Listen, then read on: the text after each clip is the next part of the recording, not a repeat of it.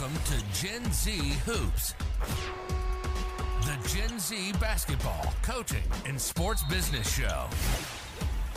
On this podcast, you'll learn from professional players, coaches, and executives from all over the world and see the court in a brand new way. And now, joining you courtside, your Gen Z host, John Hartophilus. Great, man. What's going on? Hey man, just uh, you know, set up here in my house, talking to you got the Rip Hamilton mask over here, looking good. Look like you're ready to ball. shouting out for it. We might get an IRL video soon. I don't know. That might that might be coming up pretty soon. But, but once once gets once it heals a little bit more, maybe. But yeah, no, yeah, I want to see you balling in it, bro. Is what I want to see. I want to see you out there in the court. That's gonna be fun. But no, obviously, really exciting having you on and talking about all the cool stuff you're doing. Right, uh, you're, anyone listening to the show, even or watching, can just tell your personality right off the bat. Right, like you're having fun with like this. This is your thing, right? Getting on the on, on the camera and doing this stuff. So I kind of want to know. I mean, did you always have the inkling that that's? I mean, obviously, I'm guessing you went to sports for a while, but did you always feel like you wanted to be an on camera? Oh yeah, dude. Announcer, actor, anything like that. That's what I wanted to do ever since I was little. Of course, as a kid, I wanted to play sports just like all of us. It was like, I want to be in the NBA, I want to be in the NFL, MLB. And then of course, you know, I, I grew to five eight and then that I was just like, oh, okay, well, I have no choice. But being just oh, I just loved being on the microphone and that was kind of my dream as I'm holding my mic too, you know. So ever since I was little, that's what I wanted to do, man.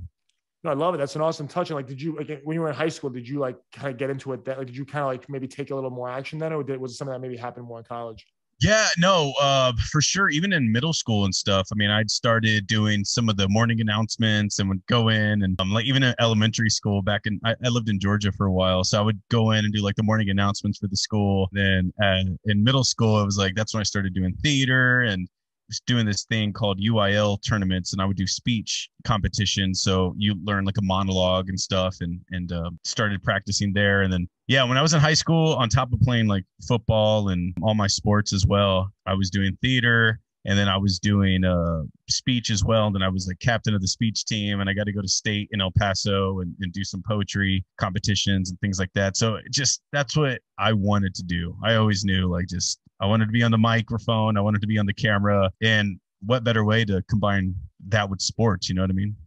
I, I love that. No, and I, I was asking as if like maybe you started in high school, but to think that you were in elementary school, middle school, kind of not being afraid to get up there, that's pretty cool. I mean, did you ever have butterflies, or did I mean did that kind of just go right away? Was that a natural? Oh, no, no, for sure. Early on, the butterflies were there. What I got lucky with was that my first announcing job, I was 19 years old. I actually I was in community college in San Antonio and I was taking an acting class and I had to do a monologue and the guy was like, "You have a great voice. Have you ever thought about announcing?" And I'm like, "Every every day, dude." So he was like, "Oh, well, SeaWorld, there's a SeaWorld here in San Antonio. They're like they're looking for an announcer for their ski show and uh, I'm going to send you to the auditions." So I went. There was three of us.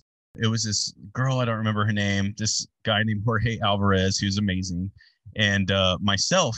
And I you know, ended up getting the job and I was terrible. I was terrible my first year. I was terrified to go in front of the crowd because every show it'd be like 300 sometimes up to 2000 if it was like a full stadium and um, i just got lucky that they stuck with me through that first year and you know i i was doing four shows every day every day, five times a week. So I got to know how to just get comfortable in front of a crowd and what worked and what didn't work and everything that I feared happened at some point. So like a boat would break down and I'd had to improvise for six minutes and just talk in front of a crowd and somebody would fall like on a big thing. And, you know, after hyping it up, like he's the best in the business. And then he like wipes out. And I'm just like, you know, sometimes it happens, guys. It gets a little choppy out there. And, you know, I don't know. So uh, a skier would fall when there's supposed to be like three skiers and there'd just be two. And it'd be like, we got Mary Kate and Ashley out there, double the trouble. It's just like, you know, just learn how to improvise and have fun with it. So I was very fortunate to start professionally announcing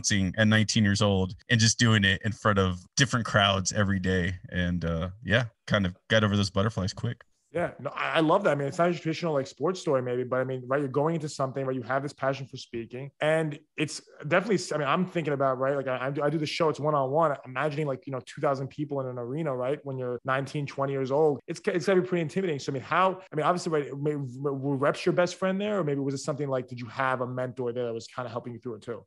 Yeah, I mean, uh, so one of the guys that I announced with with the the Spurs with San Antonio is Chuck Caro. He's the main in arena host. He actually worked at SeaWorld and he kind of took me under his wing from a very young age. He saw me announce and he came up to me afterwards. And this was at the tail end of my first year. And he was like, You're fantastic. Like, you need to keep going. And, and hearing someone who was a professional announcer and doing it for the Spurs at that point, he really just made me feel like, okay, I'm doing the right stuff. Because dude, that first year was rough for me. Like, I would go home and I would like cry. I would loathe doing the next day because I was so bad. I was like, not getting crowd responses and I was like a chicken with its head cut off, dude. I would like literally run around the stage just like because in my my head talking super fast and being like top energy the whole time was like, oh, I have to bring that. I didn't understand like different cadences and like, okay, now we're gonna slow down and like, ladies and gentlemen, like having stuff to build on. It was just like top line, the apogee of excitement the whole show. So reps and having a great mentor. And uh, the other announcer I worked with there at, at SeaWorld, Jorge Alvarez, and he did some stuff with the WNBA and, and, and with the, the Spurs for a while. He was great for me and someone that was my age doing it as well. So I was I was fortunate to have the repetitions and the mentors that's huge, right? I mean, that's what's going to really drive you to, to, to, become the best version of yourself doing that. I mean, like, so what look like for you maybe in making that jump then from doing the thing at stuff at SeaWorld to going to UT, right? And pursuing your degree there and, and, and kind of incorporating that. I mean, how did that look? What did that look like? Yeah, I went to the University of Texas. It was my dream school and uh, got in there and went for broadcast journalism um, with the focus in sports. And uh, I just kind of learned quickly I didn't want to do anything writing. That was the only thing, which all journalism, like I just was like, I hate this. I hate the time deadlines and and I wasn't good at it. You know, some people were just so quick of like, he's living his dream from his couch, like a sports broadcaster that just does things from his home. And I couldn't come up with taglines like that. I hated deadlines. It was so bad, but I I was great in the broadcast realm. You know, you could put me on camera, was comfortable. So just going to UT and doing the broadcast uh, circuit and doing TSTV and things like that really helped out. But also, I would still do SeaWorld during the summers. And I did that for about five years. And that eventually led me to audition for the WNBA. And that's really where things took off in the sports realm was uh, that WNBA job. So don't don't leave us on that clip. I mean, I guess that it's the changing speeds, but when what like what tell us about it taking off, man. How did that happen? I know it's part of your thing, but tell what what happened. Oh, so you know, I, I auditioned for the WNBA and it went down to two people. It went down to Jorge Alvarez, who worked with me at SeaWorld, and myself. And they went with Jorge for the first audition. So his first two years, Jorge was there working for the WNBA and uh, helping out the Spurs already. The year that they won the championship, 2014, I think, uh, was the final year. And so I was like seeing him just like killing it. And then he went off and worked for a cruise ship. So then they were like hey you know come back and audition. And that's when i got it. But once i got to the WNBA it was just like such a great cast of people working with and the game operations people and my manager were so supportive. The other announcers there JC Carpenter and Rebecca Perez they would work with me through so many different scripts as far as just like this is how you do it and now there's sponsors that have to hit so you know it's these people you know heb beach ball mania and like i have to make sure how to sell that and stuff. So once i started getting there to the WNBA, WNBA and having these uh, mentors i started noticing things on the outside realm as far as just like oh hey will you announce my wedding? And hey will you come here and, and do this announcing and stuff like that? That's where i was like oh okay there's a career in this. It's not just me goofing off at SeaWorld and stuff. So that's what really you know, I was like, oh man, there's a career here. SeaWorld definitely started, but right, I mean, you took advantage of all these opportunities and were able to make it something, right? Where you're doing all, I mean, you're LinkedIn, you're going through it. I mean, you keep on going, right? Obviously, that's really awesome. And to thinking about how you took that passion and made and t- turn something out of that. Obviously, I mean, there's a lot of things. I mean, you mentioned the WNBA, but you've done stuff with the NFL before. I mean, NCAA. I mean, what did those maybe maybe those shorter things look like before finally getting something uh, like what you're doing now with the Spurs? Oh man, I'll tell you what it was. Um, so the NCAA Final Four came to San Antonio, and I just happened to be the youngest announcer that was with the because at the time the WNBA team was all under SS&E, which is the Spurs Sports Entertainment. So under that you had the Rampage, um, you had the Stars, you had the Spurs, and then you had the SAFC soccer team. So when they came, uh, the NCAA came, they were like, we need an announcer for this fan fest event that we're doing. And I don't know if it was because I was the youngest one, where they were like, Ray will do it, um, or you know the other guys are just busy working jobs. But I was like, heck yeah! So I announced for Connor Sports and Sport Court over there um, at their Fan Fest thing, and I was just like, dude, this is where I want to be. Like I'm getting paid.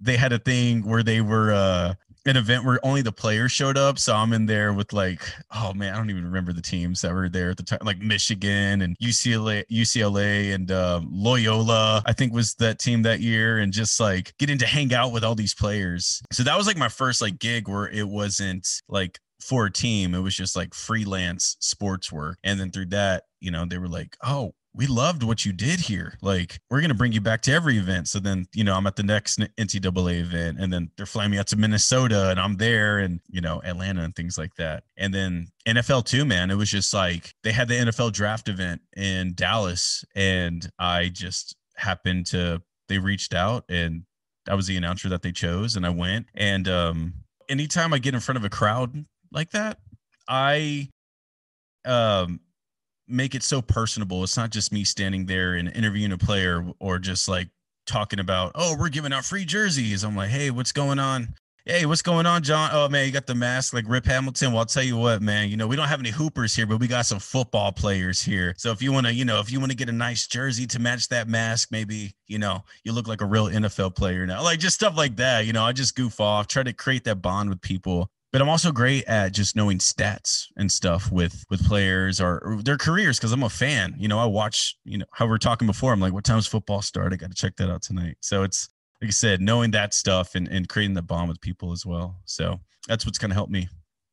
I think that's awesome because you, I mean, you made me smile, right? I mean, I, am feel, I feel like I'm a fan right now, right? Going to a game and right, like you're, I, I you kind of like envision that, and that, that right is a great feeling for a fan to have. And honestly, that's really cool that you're able to provide that and, and to do that for people and make that fan experience. I mean, like that's, I mean, that's you, you mentioned it already. I mean, that's got to be a huge part of it is building those relationships. Goes for, I mean, relationship building is huge for whether it's the fans in the stands. I mean, it's obviously building relationships is what got you to all these different places. How important is, is that both when it comes to when you're doing what your craft and also when you're setting yourself up to do it your craft? Yeah, no, I mean that's the biggest part. That's what's going to set you apart. Like I said, anybody, I can't, maybe not anybody, but you know, a professional announcer could just go up there and talk about here's a sponsor and here's this, but it's always about creating that bond with people and uh, it being genuine as well. Because I'm a people person. I love meeting new people. Hey man, where are you from? Oh man, all right, I'm from Texas. I've never been out to Mississippi, but you know what? You know, maybe I'll uh we got Eli Manning, you know, Ole Miss here or something like that, you know. So just trying to tie it in with what events going on. It's and it's to me it's the most important part, like being a genuine person, a good person, and enjoying the people that you work with. But also on the flip side of that too, uh, being professional and being prepared. So it's like a cultivation of all those things that has helped me garner success in this career. Oh, definitely. And then like, what it's maybe, what is it like maybe preparing for these things? Like, I mean, how, how early are you showing up to the arena? Like uh, the night before, like what kind of research are you doing? Like, how do you make sure that you're on your A game every time you get on the mic?